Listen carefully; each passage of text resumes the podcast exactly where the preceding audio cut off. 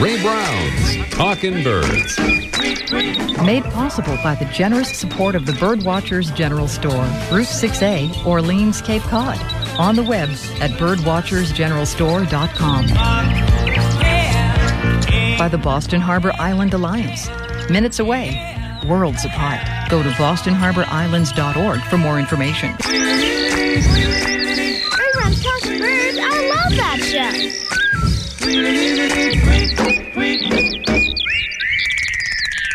Good morning. Welcome to our show number 542. The sound of whooping cranes there. To remind us, to remind you of a special Talking Birds live broadcast on Sunday, October 4th at the Patuxent National Wildlife Research Refuge in Laurel, Maryland. So if you're anywhere near Washington, D.C. or Baltimore, Maryland, that general area, hop on your bike and ride to the refuge or use other forms of transportation.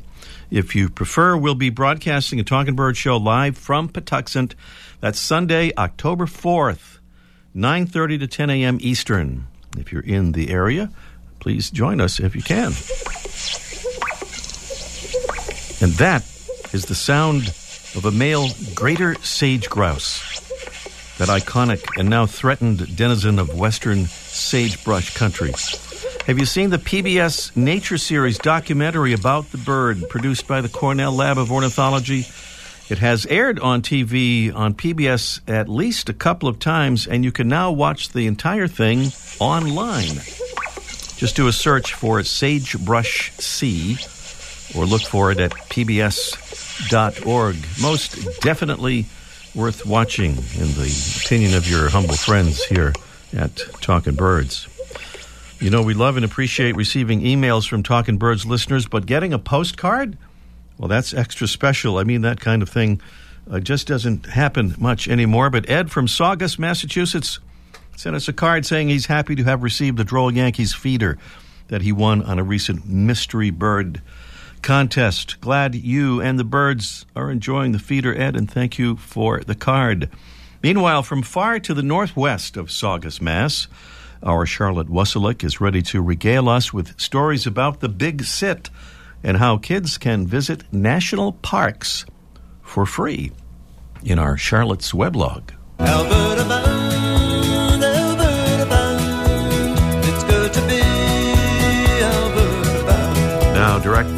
Alberta, Canada, it's Charlotte Wasylik and the latest installment of Charlotte's Weblog. Good morning, Charlotte. Good morning, Ray. This week on my blog, I have a post about my recent camping trip to the Northwest Territories. If you're interested in seeing photos of gray jays, the northern lights, and beautiful waterfalls, please visit my blog at its new web address, prairiebirder.com. The U.S. National Park Service will be turning 100 years old next year and is celebrating by launching the initiative Every Kid in a Park.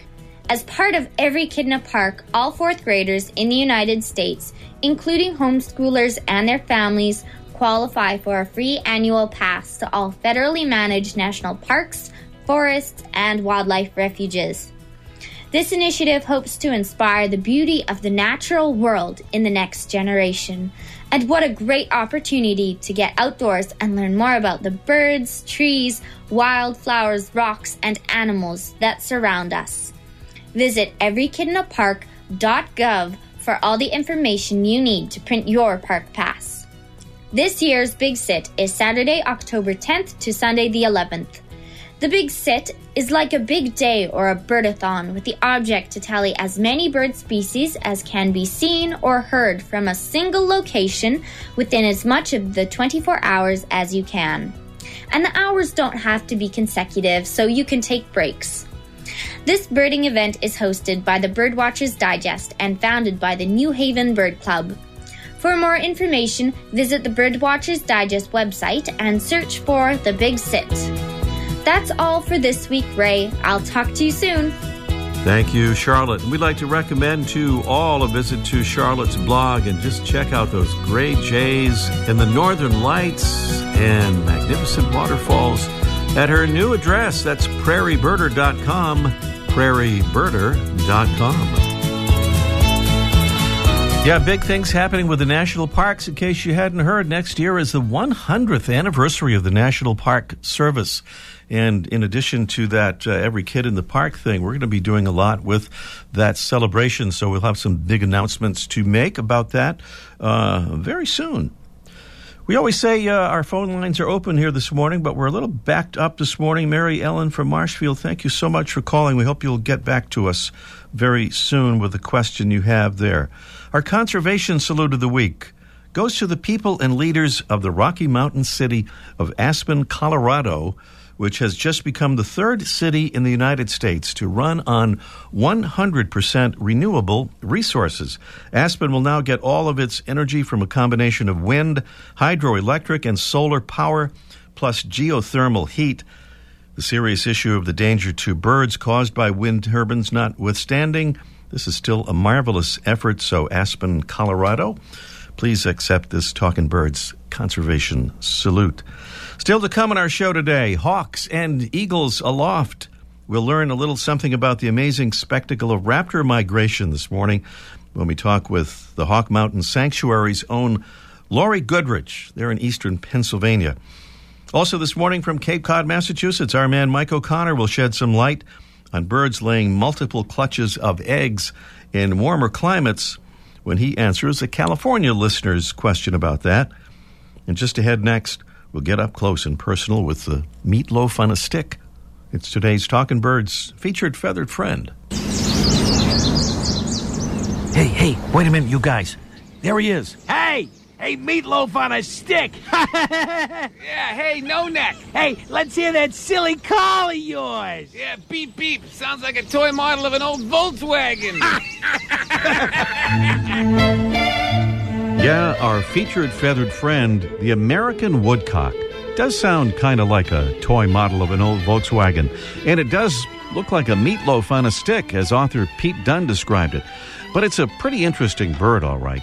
A shorebird that lives in the forest, superbly camouflaged and hard to find as it probes the ground with a flexible tipped bill that's specialized for catching earthworms, which it probably feels as it pokes its bill into the earth, often rocking its body back and forth as it walks slowly around and steps heavily with its front foot.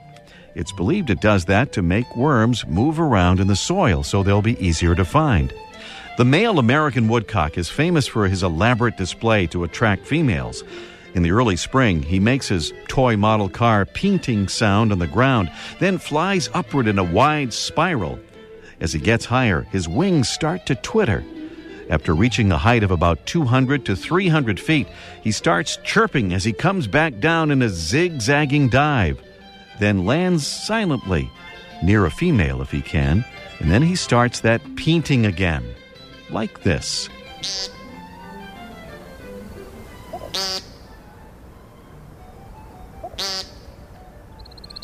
The female, by the way, looks like a slightly larger version of the male, a brown, buff, and gray meatloaf on a stick with short legs and a long bill. The American woodcock, our featured feathered friend here on Talking Birds. Thanks for being with us here, our show number 542. Please follow us on Facebook and Twitter and Instagram at Talking Birds. Dr. Laurie Goodrich is the Director of Long Term Monitoring at the legendary Hawk Mountain Sanctuary located along the Appalachian Flyway or Appalachian in eastern Pennsylvania. And she is with us on the phone right now. Good morning, Laurie. Good morning. Great to have you with us. I wonder if we could start off by uh, Laurie telling us what uh, Director of Long Term Monitoring does.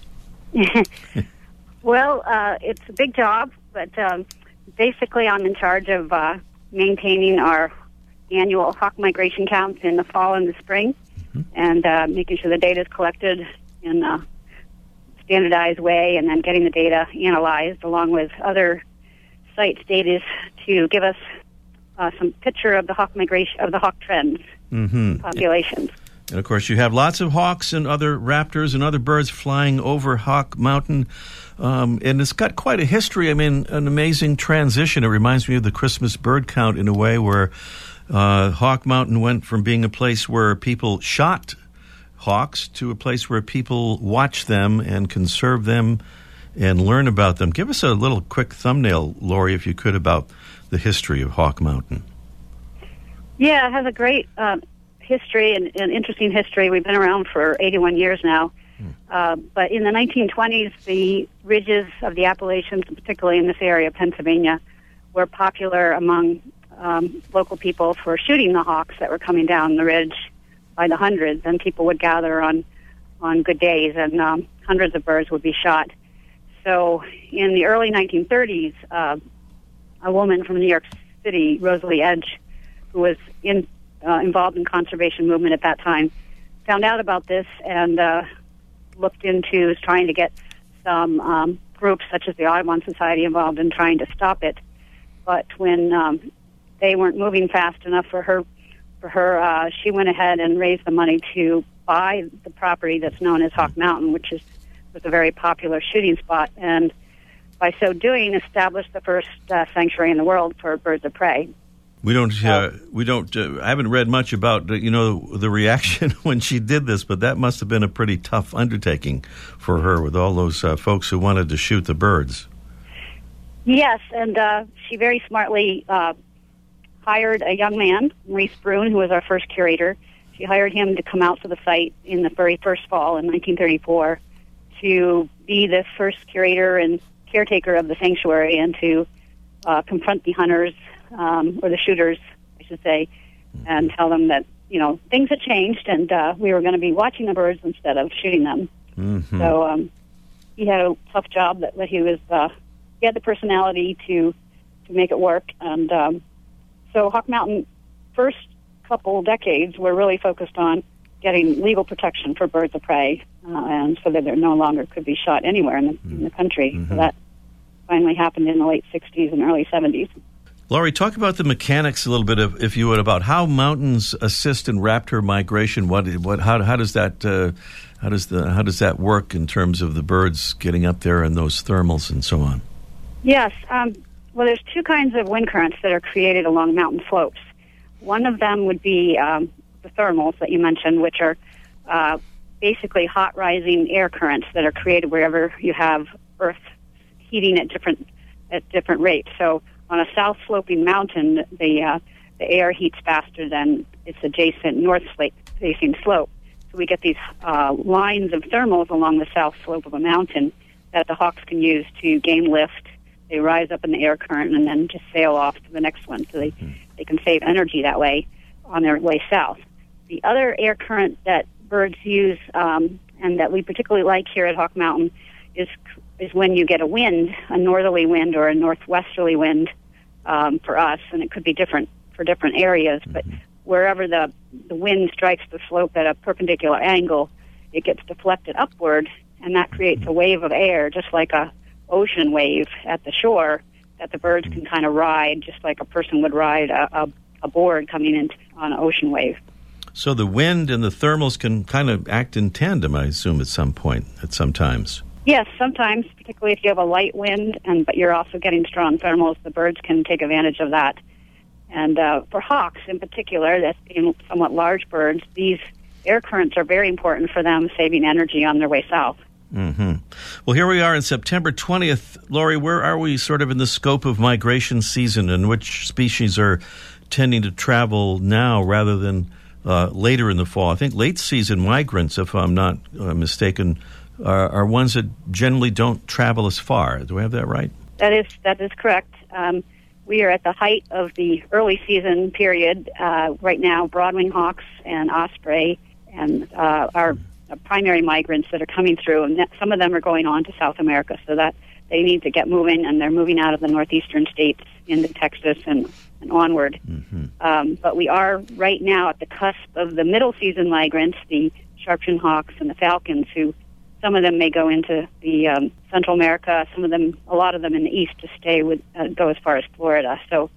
Uh, this is a really busy time to be at the at the lookouts and a good time to visit uh, any hawk watch wherever people are. hmm People often ask about fall being the big season for watching raptor migration and not as much in the spring. Of course, there are more birds now that have just uh, uh, hatched this year. How to describe, though, the difference, Laurie, between the two seasons, spring and fall, for raptor migration? Yes, the the uh, of course the breeding season just ended for our, all our birds, uh, most of our birds, and uh, so you you pretty much have double the number of hawks right now than you will perhaps in the spring because um, there is mortality that occurs during migration and over the winter. So uh, there basically are more birds flying in the fall than in the spring. But the other big difference is that in the spring the birds are are more pushed to get back to their territories, but to, you know if they want to reclaim it and not have somebody move in on them, so they may not take advantage of these uh, air currents and things as much as they do in the fall. So um, their their flight tends to be more direct, or at least that's the theory. Uh, we're learning a lot about this this uh, migration dynamics um, in the last ten years because of telemetry, but. But um, basically, those are the main differences. How about some reports currently there? Can you regale us with some uh, some big numbers, Laurie? I'd be happy to. The uh, our we had a big day on Friday, um, this past Friday, with uh, over 1,500 broadwing hawks who flew by Hawk Mountain. But uh, right now, all throughout the Northeast, um, we are seeing big flocks of broadwing hawks at some, at some of the sites. Um, Western Pennsylvania or Central Pennsylvania yesterday, there were two sites that had over a thousand birds and uh, some in southern New York as well, a couple thousand birds here and there. And then Texas is just starting to see uh, their 10,000 bird days starting with the broadwings just hitting Texas now. The early wave of broadwings are hitting Texas. So, and also uh, Hawk Ridge in Minnesota had over 1,700 birds yesterday. So, so this is uh, things are happening. Well, one thing, Laurie, to wrap up, that might be of comfort to some birders is that watching hawks migrate doesn't always require getting up early, correct? That's true. Yes, uh, hawks uh, often wait until the sun heats up the earth a little bit so they can get get those hot rising air currents. So sometimes we don't have an, any birds before nine o'clock. So yeah, you can get up there by eight or nine o'clock and still see lots of birds.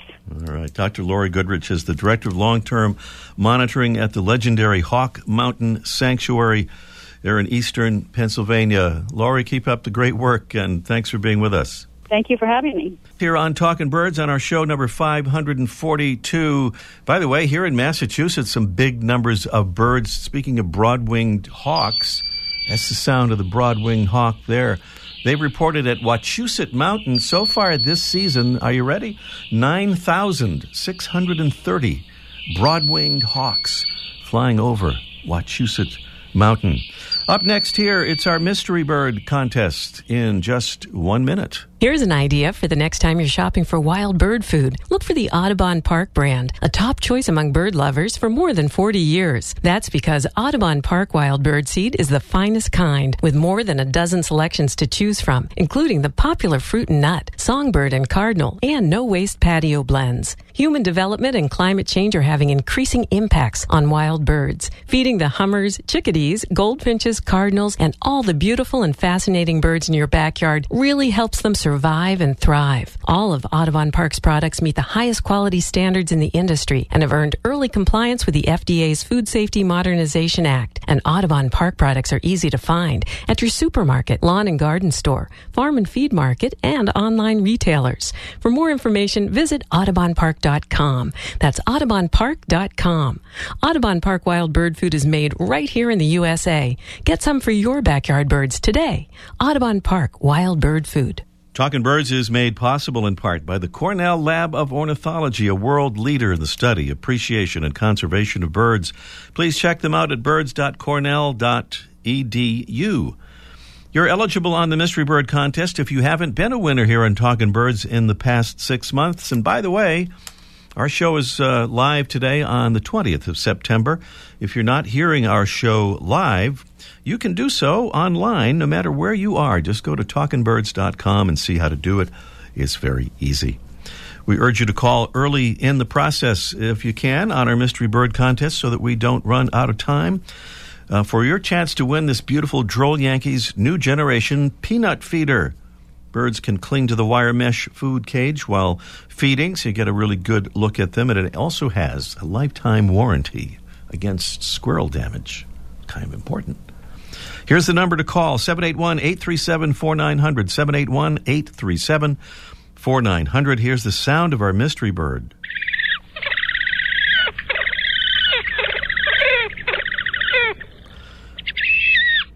Not a sound you'd uh, get to hear really very much, but uh, kind of interesting to listen to. Our mystery bird is a small water bird, about a foot long, with a small head, a thin, short bill, and a moderately long neck. For summer breeding, mostly in northern Canada and Alaska, it has a reddish neck, black cheek, a yellow tuft behind its red eye. In winter, found on all three U.S. coasts, the colors fade into black and light gray with a very large white cheek patch. Our mystery bird feeds by diving for fish and crustaceans and gleaning insects from the water's surface. That's our mystery bird. What do you think it is? If you know, why, by all means tell us. And if you don't know, we'll take a guess at it because no correct answer means a drawing will determine our winner. So give us a call here and let us know what you think. Tell us what it is. 781 837 4900. 781 837 4900. Meanwhile, what about when the weather is warmer, the climate's warmer? Do birds lay more eggs, more clutches of eggs? We'll get an answer from our man, Mike O'Connor. It's Let's Ask Mike in just one minute. Right in Boston's backyard lies a magnificent resource where you can walk a Civil War era fort, explore tide pools, and camp under the stars. Once known as the city's hidden gem, the Boston Harbor Islands National Park area has become the go to urban escape for tourists and residents alike. It's a marvelous destination for birders, offering a huge variety of migrating and nesting species that can be viewed independently or during free ranger guided bird walks on Saturday mornings. The islands are home to other wildlife too, including deer, fox, coyote, rabbits, raccoons, muskrats, squirrels, and harbor seals. There are countless activities for non birders as well, like hiking on miles of trails, sunny beaches, ocean fishing, concerts, beer tastings, and programs for the whole family. 34 islands, 3,000 acres, endless fun and exploration, all minutes from Boston. Find out more at bostonharborislands.org. Now, ladies and gentlemen, a man who answers questions in his store, in his newspaper columns, in his best selling books, and even when he feels like stooping really, really low on this radio program. It's the Birdwatchers General Store's own Mike O'Connor. Good morning, Mike. Good morning, Ray. I feel like stooping really low this morning, so let's do something. Here's a question. It says, Hi, Ray. I love your show and listen regularly. In fact, I save my favorite podcasts for extra listening. I have a question for Mike. I live in California, and I'm wondering if birds in mild winter climates have multiple nesting seasons. Do more birds have multiple clutches in mild winter climates? Do, Oh, how about that? That sounds like it should be set to music, that question. Uh, anyway, that's from Absolutely, Doug. California. Yvonne Birch Hartley, somewhere in California. Yeah, California. What do you think? Boy, poor Yvonne. Somebody sends her a bottle of water, will you? Things are tough out there. I've been talking to customers in California. This is kind of. The birds will nest if they can get enough water. That's what's going on there now. I guess it's coming this winter, so uh, just hang on a bit, little bit longer. People are doing a good job out there cutting down on their water usage, though. I've been reading about that. Is it really? Oh, good. Oh, oh, good for them. Thumbs up. Anyways, yeah, they- they're absolutely right. Uh, well, you're absolutely right. They do. Birds do will have uh, more broods depending on the climate. I know up here in the north, some of my customers will get uh, a couple of broods of bluebirds, two two batches of bluebirds. But down south, like Georgia, they they'll have three and even four broods of, of bluebirds because the, the season is just longer. They can get started earlier, and then they can, they can continue a little, little bit later into the season. Same thing in the um, California where they have a little bit better weather. I was just reading reading a piece on um, purple finches, which typically have one brood because they're a northern bird. But again, in California, the, purple finches will even have a second brood. I think a lot of it has to do with, uh, you know, especially in California, like altitude. You know, the lower level birds where the weather's a little bit nicer, they'll have one brood, but one, I mean, two broods, but further up in the mountains, they got to kind of cut it short. So, yes, absolutely.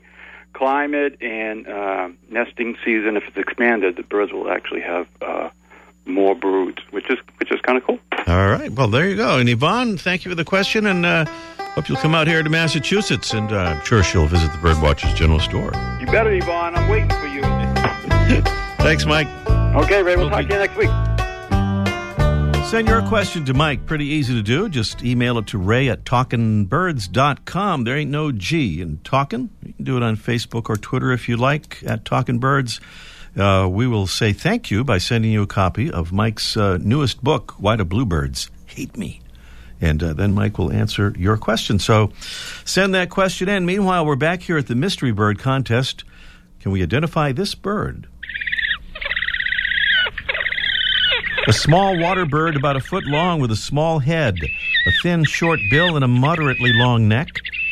For summer breeding, mostly in northern Canada and Alaska, it has a reddish neck, black cheek, and a yellow tuft behind its red eye. In winter, where it's found on all three U.S. coasts, the colors fade into black and light gray with a very large white cheek patch. Our mystery bird dives by or feeds by diving for fish and crustaceans and gleaning insects from the water's surface. What is our mystery bird? The Droll Yankees' new generation peanut feeder is the prize. 781 837 4900 is the number to call. Joanne is in Bournedale, Massachusetts, kind of really close to the Cape Cod Canal there. Good morning, Joanne. Oh, good morning. Good morning. You just, you sound surprised that you're you're on here. Yeah, I didn't know I would be on, and that I just made a wild guess. All I right. know cormorants have some interesting markings. Ah, so cormorants would be your guess. Yes. Yes. Well, they do have interesting markings. Have you ever seen a cormorant really up close? No.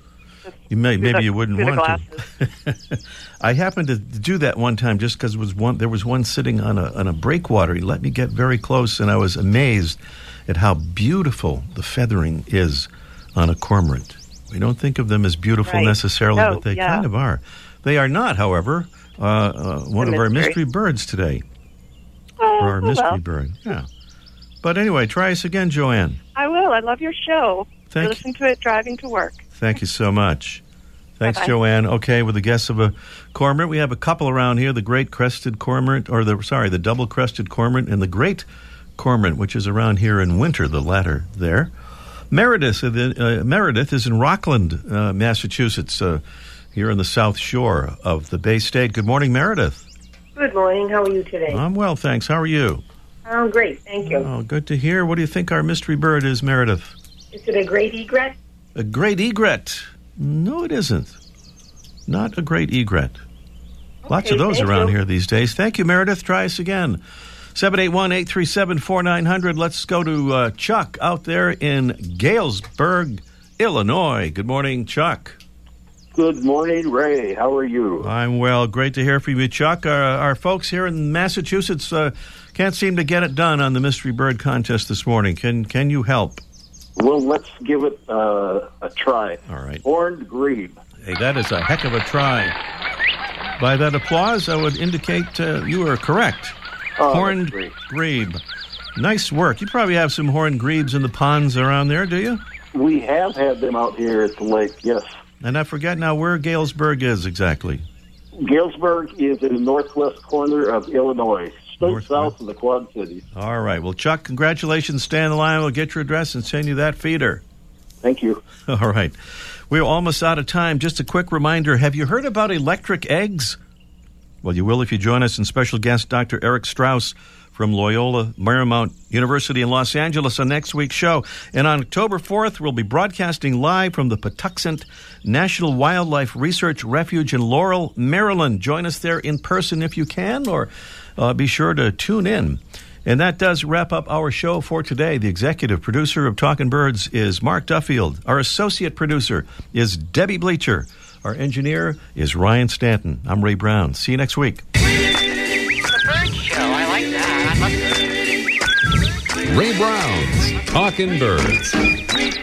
Made possible by the generous support of the Birdwatchers General Store, Route 6A, Orleans, Cape Cod on the web at birdwatchersgeneralstore.com. By the Boston Harbor Island Alliance. Minutes away, worlds apart. Go to bostonharborislands.org for more information. Talking Birds, I love that show.